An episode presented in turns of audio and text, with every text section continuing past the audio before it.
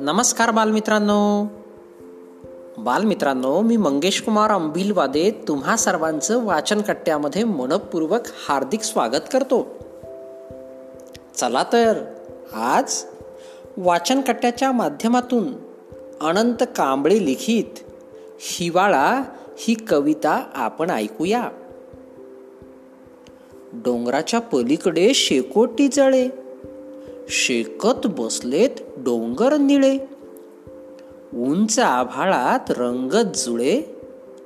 तळ्यात संथ धुके विरघळे. झाडावर डुलतात पिवळी पिवळी फुले. ऊसाला लागलेत लांब लांब तुरे. ऊसण शेंगा चिंचा आणि बोरे. पेरू ही पिकून झालेत पिवळे.